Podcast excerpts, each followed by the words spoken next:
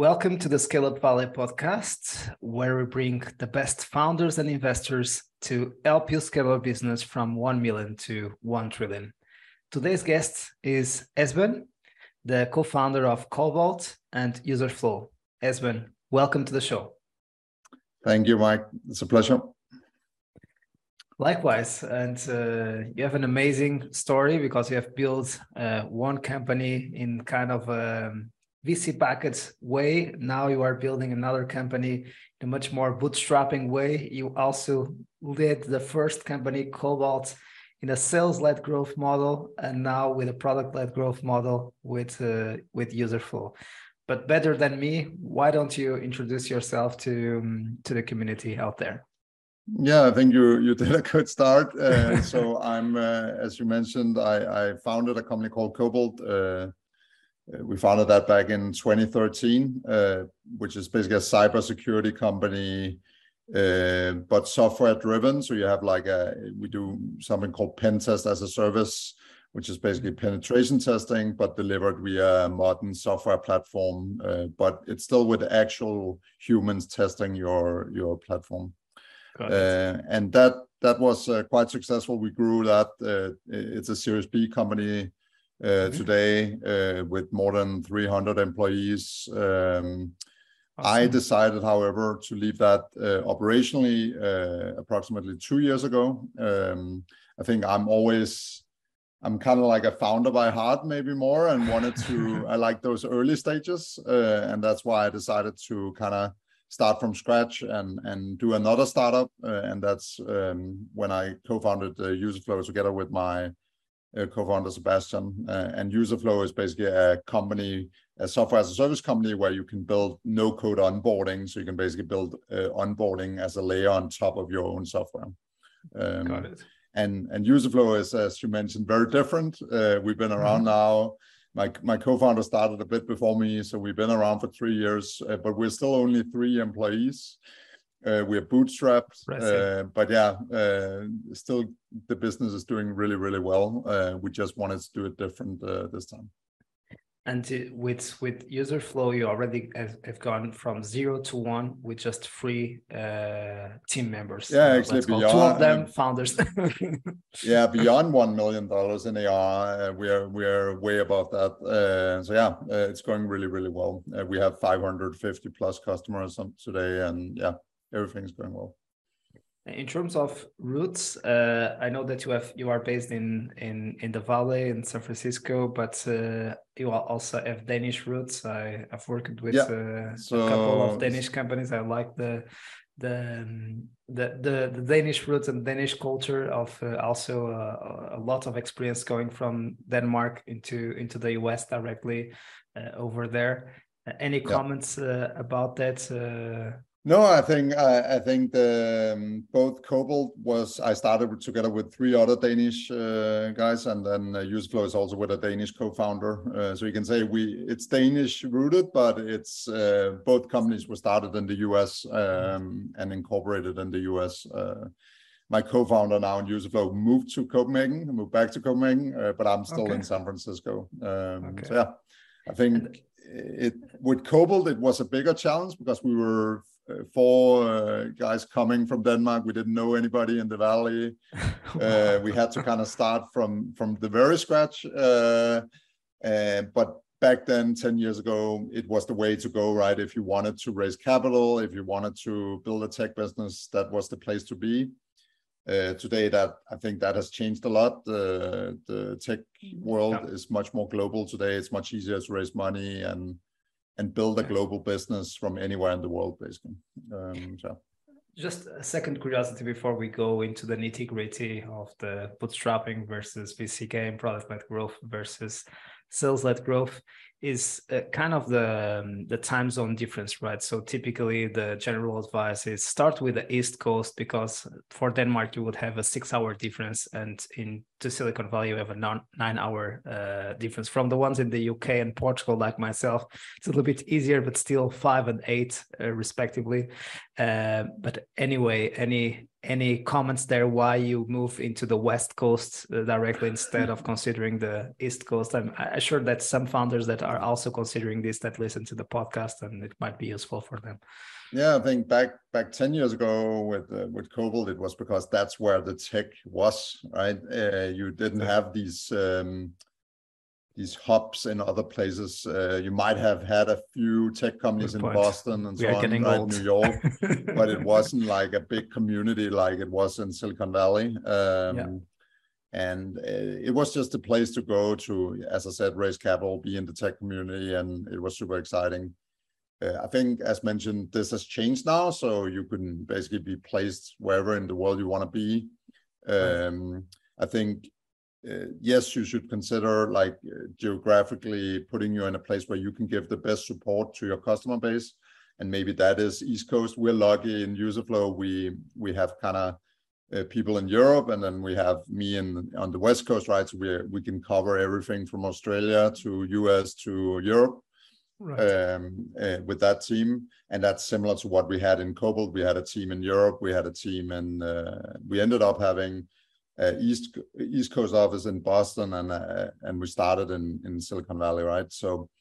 Um, yeah, that distribution can mean a lot, but I think if you go product led, it means less because then um, you don't have to uh, build teams around doing a lot of meetings. Product led growth yeah. is a lot about reducing the need to have customer meetings, uh, reducing the need to have sales meetings. Good point. And in that way, you can basically be placed wherever you want and maybe we, we can go into into this direction. If you want we we can kind of change the order of talking about bootstrapping versus the vc yeah, game sure. and let's go directly into product led, led growth versus sales led growth how, how you built cobalt and, and how you are building uh, Userflow with with a different lens or a different go to market strategy. Yeah. So maybe for those who are not so familiar with the two models i think um, Good for me product led growth uh, is really uh, can be defined in two ways. One is uh, a, it's a cultural mindset in your business where you always think product first in everything you do, right? So you every time you need to solve a problem, instead of solving it with people, you think about how could we solve this directly in the product. So if you have a support issue that's recurring, you don't hire more support people. No, you fix the actual root cause in the product. Um, if you uh, spend a lot of time on procurement, you figure out how can we make that more streamlined in the product. So so that those mm-hmm. are like just example, but it's basically like a company wide culture where you always think product first, um, and uh, so it's everything in marketing, sales, customer success, and not only the product team. Uh, so that's one way of looking at it. The other good way of looking at it is to compare it to its counterpart, sales-led growth. So mm-hmm. in sales-led growth, uh, which is has been the most popular model in software as a service over the last right. um, uh, 20 years, um, it has been that you go to a website, you uh, request a demo, you uh, get routed to maybe a BDR who routes you to an AE, you have a demo, you then discuss back and forth, you m- might have more meetings uh, you um, uh, kind of evaluate and then you decide on buying and when you decide on buying you get onboarded by a customer success manager and then you get to use the product where in product-led growth you are uh, kind of uh, doing the opposite and simplifying so you're basically mm-hmm. allowing users to have access to your product from the beginning through a free trial or freemium mm-hmm. uh, and that you convert ideally the customers without them speaking with anybody, uh, but you can have like sales assist. Um, and then they so they basically buy themselves uh, via the product. They get onboarded via the product, uh, and ideally you also expand and retain them via the product. But mm-hmm. as I mentioned, product led doesn't need to exclude people, uh, but they just become more of a nice to have than a need to have. Um, so you're kind of shifting it around. Um, and yeah, uh, so so at Cobalt, I think we actually started out as a product-led company. Uh, we were very much nice. free trial, self sign up, uh, because when you start out, that's kind of how you think about software business. I think mm-hmm. what we realized at Cobalt was uh, so we were in doing penetration testing, and mm-hmm. one uh, that was a market dominated by consultancies who, by nature, does a lot of mm-hmm. high touch Mm-hmm. Um, and uh, so that was what the customer were used to that they get a lot of high right. touch everything explained get to meet the pen testers so we right. and we were already changing the market a lot by making it platform driven software driven mm-hmm. introducing this whole new model of doing pen testing so there was a lot of education to be made and we were up against the high touch service industry mm-hmm. so i think at that point in time we just realized to compete with the consultancies we needed to be a bit more high touch um, and to educate the market. And that's why we decided to move more in a sales-led direction. Um, but then actually, uh, after like seven, eight years, we kind of realized now we're too sales-led, right? now we need to become a bit more product-led um, because now the market has matured. Um, we are less competing against. We're still com- Cobalt is still competing against co- consultancies, but there are mm-hmm. also new platforms coming and stuff like that. And and people have gotten much more used to um, uh, software as a service and these right. kind of software driven approaches so right. now was the time to really see can we move uh, some of our customers to do more self-service product led uh, especially the smaller customers but also the larger ones uh, and that's mm-hmm. a journey we then embarked on in in, in Cobalt actually to transition more of the business to be more product led instead of sales led uh, right. and that was a super fun journey that that also sparked my interest in the space and and a big reason for why I decided to do uh, UserFlow. And it happens a lot when when a company that is kind of considered successful after Series A and through Series B, Series C, and start facing some growth plateaus. It becomes too expensive, and uh, and sometimes we even have a a huge number of uh, of salespeople, and we are not able to accelerate uh, sales and to increase sales. Uh, sometimes it even up, uh, happens the opposite is we have more people and we are able to sell uh, less or the marginal uh, increase in terms of the output uh, is, is not proportional to the amount of headcount that we add into the company. So it shows that sometimes even the unit economics stop working, and it's kind of a of a nightmare uh, in terms of uh, of scaling up. So that's why then we start considering other ways of of making it work, and uh, it it comes to mind how can we become more product led growth. I imagine that it's super different to start already with that mindset, with uh, a product led growth uh, mindset. But doing this conversion from a sales led growth into a product led growth is is not easy at all. Any any advice for the folks out there that are scaling up that might be considering our our our system or our methodology of sales is not working anymore or it's not being productive? It's the unit economics don't don't work. Maybe we should consider to be a little bit more product product led growth oriented uh, how do we do that? And uh, yeah, what are the challenges no, that no. we face it?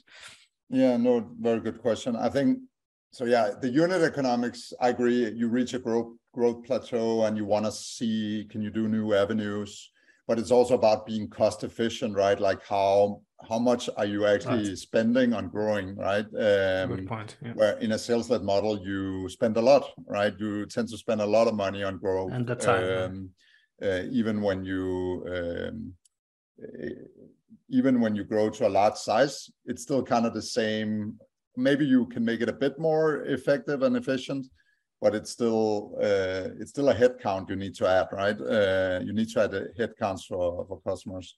Whereas with a product-led approach, if you fix a, a, problem in the product and a process in the product, it works mm-hmm. for all, right? Then you don't need to support them anymore on that.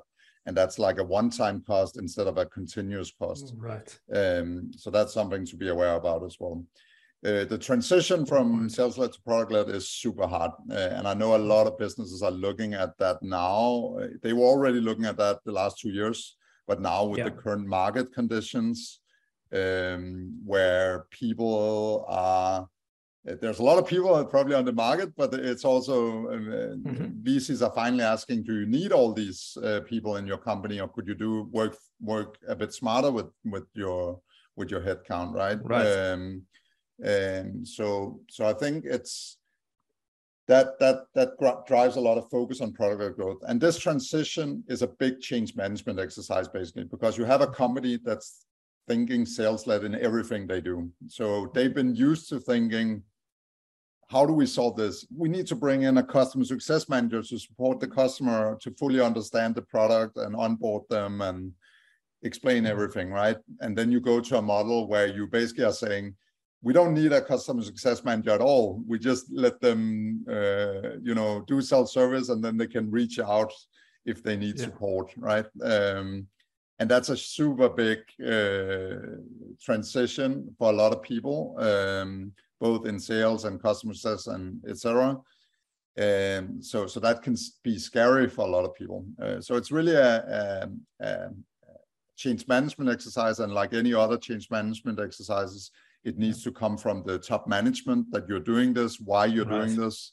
Uh, like the CEO level uh, need to do it. So that's a, I would say, the most important thing is that it's aligned uh, management communication that correct we're doing this and this is why we're doing this um, uh, to explain the value and so on. Um, and then from there you you uh, drive it cross functionally it's a cross functional initiative. It's not just one team the product team that needs to do this. It's as i mentioned earlier right. marketing customer success sales all of those functions need to get involved the incentives really, uh, the package uh, of sales that can be scary with with this transition uh, how to address the fear of uh, yeah. some key stakeholders. Yeah exactly. And then you need to drive that cross-functionally, basically like that it happens and progresses and and kind of moves on, right? Um, I think we did a couple of great things in Cobalt when we did this transition. Number one was we so we did all that with the management, but we also mapped out the entire process we had today, uh, mm-hmm. like all the steps involved in our customer journey, mm-hmm. and then we looked at what is actually uh, high touch today or not self-service today and what could we make self-service uh, what should we make self-service to have this kind of self-service journey right? Um yeah. uh, so that created a nice overview and plan and uh, kind of goal to reach. Um, the second great thing we did and that's actually kudos to our customer mm-hmm. success team is they said um, uh, basically we're going to cut customer success from our smallest customers. So they kind of decided this chicken and egg problem, uh, where right. you either you wait for product to be fully ready, or you just say, okay, we're going to cut the people, so product better be ready, right? Uh, I think uh, it's it's right. Uh, uh, of course it's not that harsh, but it's more like then we figure out with automation how we can handle it and and so on, right? Um, mm-hmm. And then the third thing related to that is we reduced the scope. We focused on the smallest customers first instead of focusing on all customer segments, we focused on the mm-hmm. ones with the easiest use case, the most likely, like the most transactional customers, really. Um, yeah. So yeah, um, that that also made a lot of sense. And I assume this kind of process might take at least three to four quarters to start seeing a, a difference, kind of the the cultural yeah, shift. It's uh, it's changing long, some positions. Process. Exactly. Yeah yeah, especially when you are in a company with 100 plus people, it's from there. It's just a long process to do such a transition. Uh, so you have to be patient, uh, but you should also try to push a bit more speed. And and I think the right. best way of doing that is by looking at what are other businesses doing. If they can do it, so right. can we, right? Like why shouldn't we be able to do what what other businesses are doing, right? Um, so yeah, uh, drive the motivation and fear away by looking at what others are doing. Right. And sometimes that helps a lot and i like to use that is to invite people who did it successfully to just to share some experiences to open just for a informal q&a uh, with the leadership team. I think that this kind of initiatives helps to kind of have this outside perspective uh, and uh, and kind of again being able to go through the fear of of change and so maybe maybe it's it, it is too too early to do that change. Let's let's keep doing things as we have always been doing. Uh, that kind of mentality can come into the room and it's it's very difficult to to face that uh, as as the ceo or uh, as co-founders right? Agree agree. Yeah. Good point. And uh, and nowadays i think that's something that come to mind and for the ones who are listening which is also it, it's different what we are talking. So we know that especially second and third time founders talk a, lot about this, which is we need to have more a go-to-market first mentality instead of a product first mentality. But here we are really talking about a go to market first mentality with a product uh, orientation in that go to market mentality. But maybe you are able to express this or articulate this in a better way. Uh, why, when we talk about product led growth, we are not saying product first. Uh, we are really uh, trying to help the customer first with with a uh, with with, yeah. with product, right? It, it's yeah, that's a common you know the like if we build it they will come right that's the classic exactly. uh, you still need that's, uh, that's yeah. what people always said and that's not what product-led growth is about. It's not about you just build something and then they come. You still need to market your product. You still need to you know uh, put it out on the right channels whether that's seo sem content g2 whatever channels you want right. to showcase your product. But it's just in the in the funnel of um, you can say acquiring, uh, especially converting and retaining the customer, the product mm-hmm. becomes the the growth dri- the driver basically, right? Like you you basically you don't you try to remove the need to have people in that equation, but it doesn't mean that you should still think about having the customer in mind. Who's your end user? What's your messaging? All of that needs to be aligned. And the beautiful thing about when you do things product led it's a lot easier to be standardized, right? Because when you have mm-hmm. people involved, one salesperson can right. explain the product in one way, another salesperson explains it in another way. They can overpromise and we can under deliver. And over time, we always said, like, okay, we need to train our salespeople. That's why we did sales enablement, all these different things. but actually, when you do product led growth, it's a lot easier to standardize the messaging, standardize the, the product experience and all these things because it's a product, right? It's not a person uh, communicating this.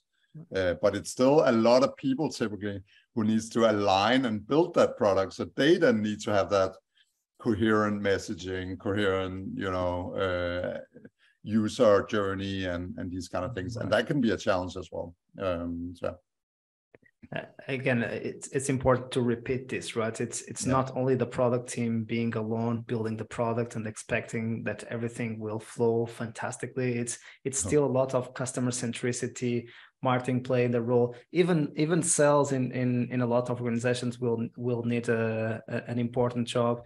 But of course yeah. we don't need such a high uh, or such a big uh, sales team and they will be much more strategic in their involvement with customers uh, yep. and, and, less bureaucratic uh, in in the kind of tasks that they do. They can even add much more value to customers when they are speaking with customers instead of just doing basic stuff. I don't. I, I've been a salesperson myself. And the number one thing I hated most was just doing those generic cookie, cookie cut demos, right? Like the same demo, you do it every day, 10 times a day, right? Repeating, repeating. In, in product-led growth, you you should really try to avoid those demos. Have a video demo or have a, a free trial showcase the product, and then the meetings that might happen are much more value driving, right? It's meetings where the customers or uh, prospects can ask questions that are actually related to how they saw the product, uh, specific use cases, uh, things like that. So it's a much more value um, uh, based conversation uh, yeah. and much more interesting conversation. so so salespeople really get a lot of benefit from this model as well. And you there's this new exactly. concept called sales assist, where sales is basically like they're they're, they're still right. part of the journey. They can be there to expand customers, to convert bigger customers, um, but it's it's a different kind of conversation you're having when people are already tried your product basically and you talked about something very important there which is the the alpha of a product led growth mentality in the scaling up stage right uh, because then at that stage a lot of the revenue comes from the existing customer base and it's the, mm. kind of the same exercise how are we able to create more value for our existing customers and make it easier for them to expand to be able to extract more value from the product yeah. and again without uh, salespeople doing basic stuff and, and, repetitive stuff that could be uh, automated and make it even easier for customers to decide when they want to expand and the way they want to the package that they want in a in a very easy way so not only in the acquisition part but in the retention part and we know that's that's also one of the issues when we see those NRR or net revenue retention rates uh, going down when they need to go up because if, if we don't have a, a, an healthy metric there again more customers or more revenue will need to come from uh, new customers and especially after 10 million ARR or 20 or 50 million ARR this this becomes a huge growth plateau if we are not able to grow um, enough from from existing customers right? agree I think a popular thing uh, that's increasing in popularity is usage-based pricing, which is very closely tied to product-led growth, mm-hmm. where you basically tie your pricing to some kind of thing that relates to users getting value from your product, right? The more value they get, the more they have to pay, right? In the old days, it was very much like a seat model or something like that you would do, and it's not always seats relate to value. Sometimes they do, uh, but um, yeah. but it can be uh, yeah features. So you you can kind of say you make a um, you you you find that kind of thing that uh, users get value from. For instance, for Userflow, it's the amount of users you can serve with with our onboarding content, right? So we mm-hmm. charge based on that, like the monthly active users, uh, because the more users you have that get onboarded with Userflow, the more value you get, right? Um, and uh, it's it's kind of uh, uh, yeah th- those are the things. With cobalt it was how many pen tests are you doing right? Mm-hmm. the more pen tests you do the more value you get right? Um, so so i think it's it's those kind of things that model. that can also help and make it easier for salespeople as well to have the right conversation because it's it's about then how can we expand that value right? How can we expand that right. usage um, uh, and that's aligned with the usage based pricing so yeah so and, and, let let's jump into into the different way of building a company from zero to to one in a bootstrapping fashion with very limited uh, head counts. Do you do you still think that now Userflow will go from one to ten or ten to one hundred uh, you will need to expand a lot the head count. What what are your plans for the future? What are, what are your mindset? And after also the comparison with the with your experience with with Cobalt that you went through multiple um, investment rounds until Series yeah. B, right?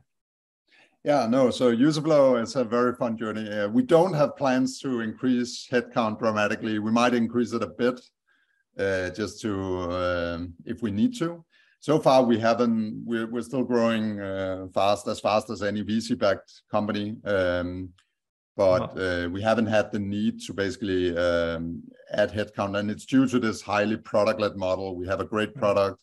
We have a lot of automation uh, and it's a product led journey um, uh, uh, that we use uh, and for instance with support which could become a problem when you have 550 customers we mm-hmm. always solve that in the product, right? So if we have a recurring support issue, we fix it in the product and then you don't have it anymore. Uh, so we spend up to 50% of our time fixing UX issues that we then no longer have to uh, hear about.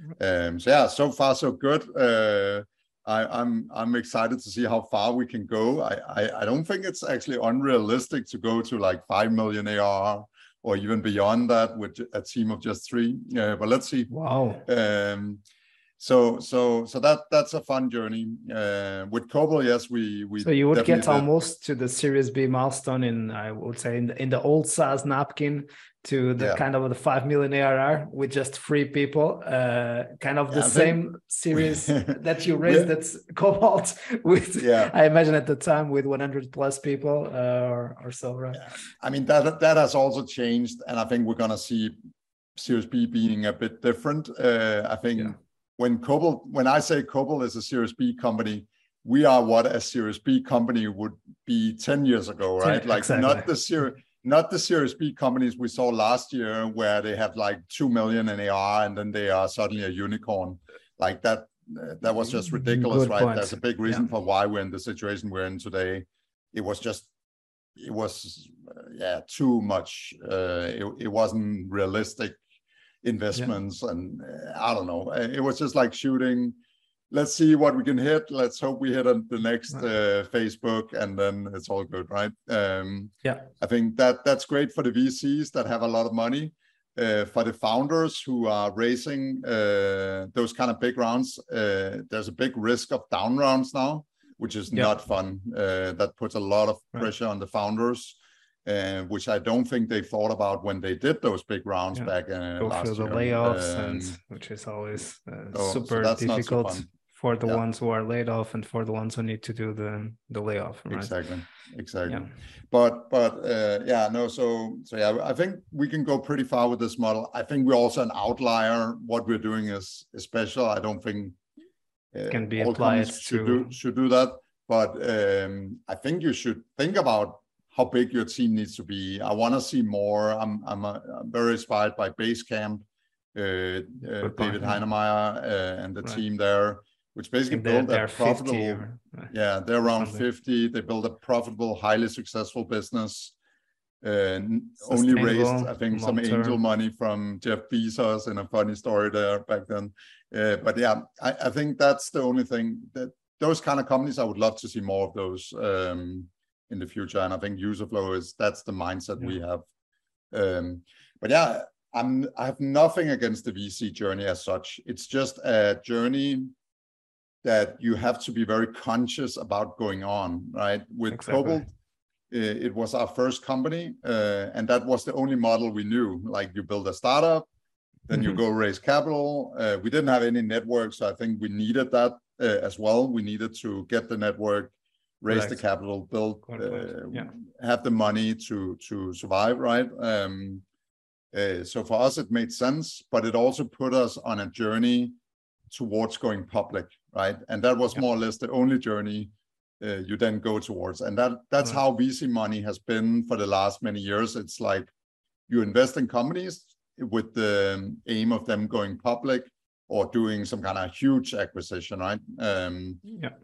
And re- reality is that almost very few companies actually end up doing that, right? Uh, so there's a lot more companies that go under or get acquired at a lower amount and but you you still built your your company in a way that that was set up for that only goal, right? Um, so I think that should change. You should look at okay, what kind of company do I do I want to build? Do I want to build yeah. a big unicorn that needs to go public? Sure, then go on the VC wagon, do that uh, stuff there, and and that's aligned with their right. uh, goals, right? But if you are looking to just build a profitable business where you can be in power of your own kind of decisions, your own success, what your company should look like, and you could be satisfied, let's say, with um, mm-hmm. maybe having just a good salary by having a very profitable business, or right. maybe getting acquired at a lower amount because you are not that you don't have a lot of stakeholders to make exactly. that decision, yeah. right? Then then uh, that then you maybe shouldn't raise from from venture capital funds. Maybe you can raise still from angels or something like that. But but I think that's that decision was never there in the past, which is interesting. It was always either or, right? It was like it, it was right. either I raise capital or if I can't raise capital, it's because my business is bad and I need to close it Good down and do something Good else, point. right? Um, exactly. uh, so so I think uh, I I just I think what we are advocates for is there are actually another path uh, mm-hmm. in the bootstrapper path and the path of profitability instead of just yeah. uh, growth for the sake of growth. I'm kind of observing uh, some trends here. So the first one is that we are seeing more second and third time founders uh, who might not have been very successful exiting the previous the previous business, but they already have some pocket money that mm-hmm. allow mm-hmm. them to be a little bit more mid-term, long-term oriented and less survival mode as typically the the the majority yeah. of the founders has been until now is uh, I don't have money in the bank and uh, I need to struggle and I need to uh, sleep in the office until I'm able to to to save all uh, all pennies to to invest uh, in in the product. I would say that is one. Second, founders that have that opportunity don't want to have the pressure from the VC world, especially when they are trying to prove product market fit.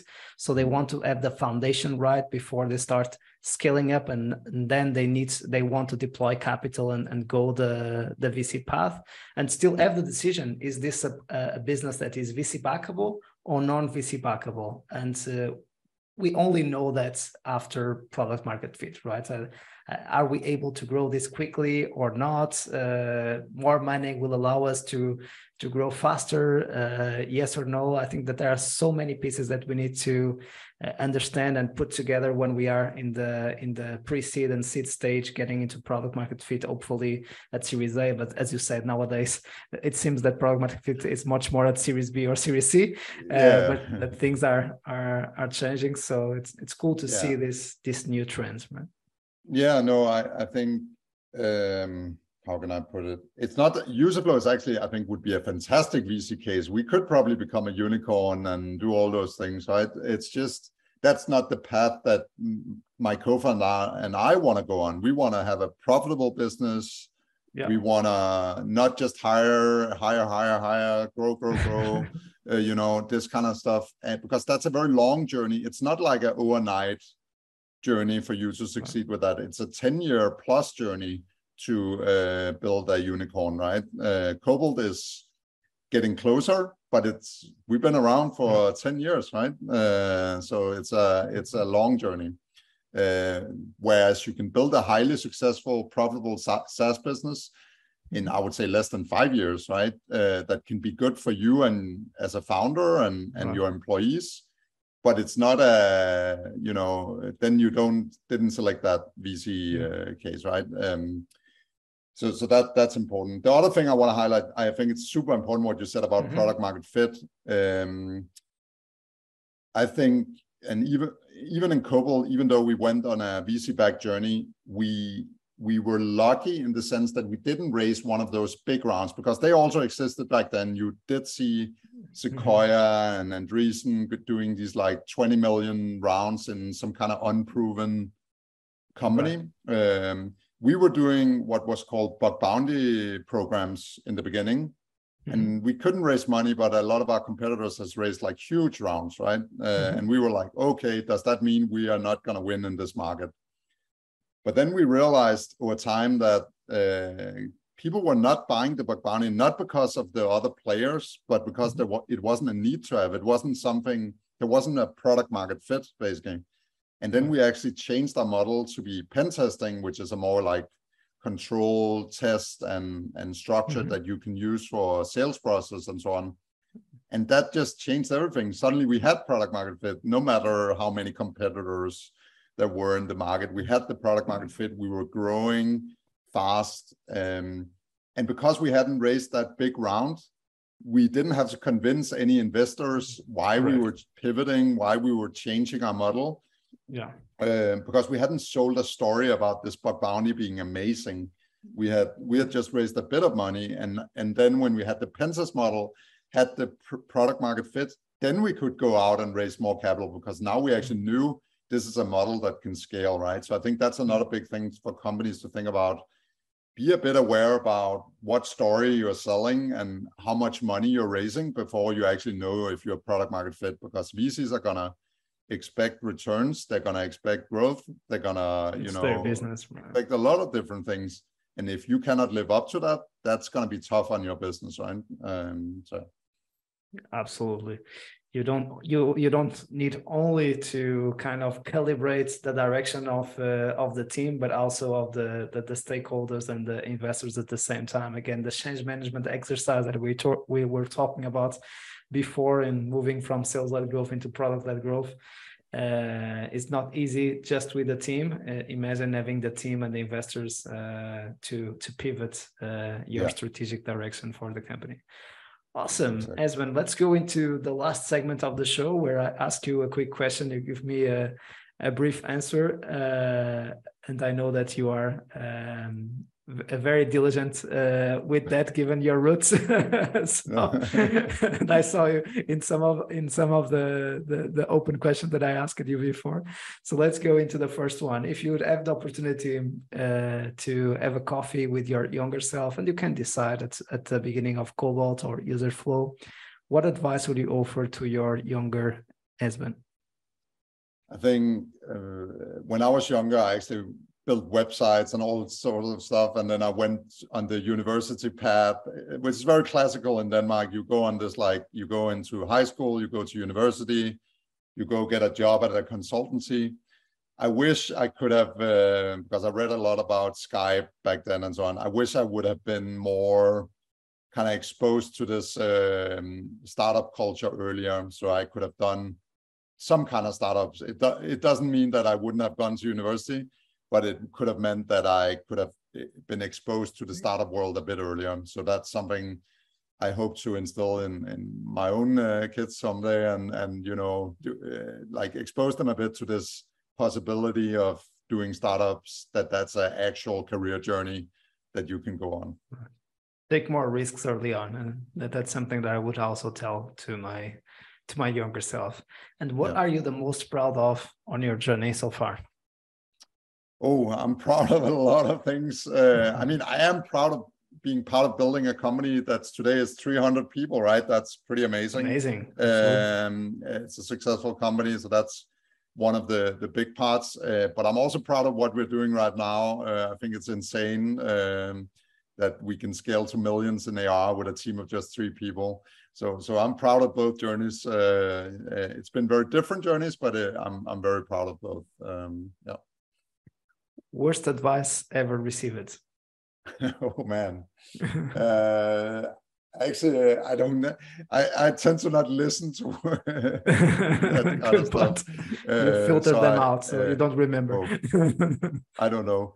Um, yeah, no, I haven't. Oh, sorry. Siri jumped in here. We had to cut that out. Uh, mm-hmm. no, so uh, um, yeah, no, I don't know if I ever received any very bad advice. Uh, uh, I've always been kind of positive around uh, listening to what people say, and then I take in what I want and don't take in what I don't want. Right. Awesome. And so now let's go into the resources. Your favorite yep. book, business or non-business?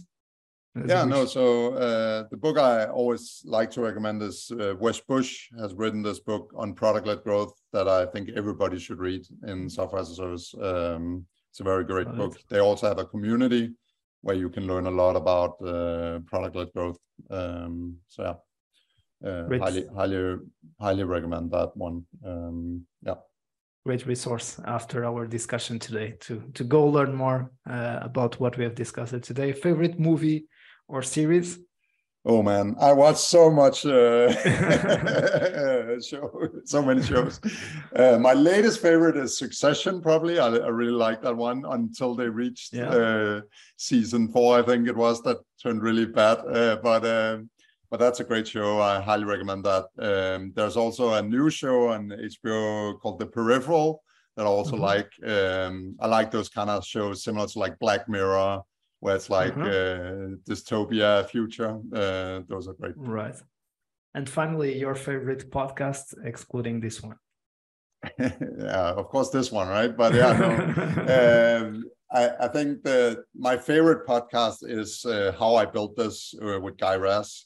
Uh, I think it's Good just one. amazing, inspirational stories that everybody can learn from. They're much more like focused SaaS podcasts and so on. But that one, I think the power of that podcast is that you don't need to be a startup founder or anybody. You can be anyone and listen to that podcast and get inspired.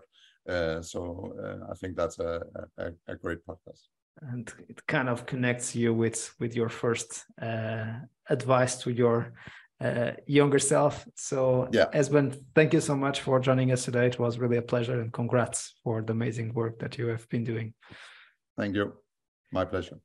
And to our community, thanks for being there. We keep uh, bringing you the best of the best to make your life easier from zero to one, one to 10, and 10 to 100. See you soon and keep scaling.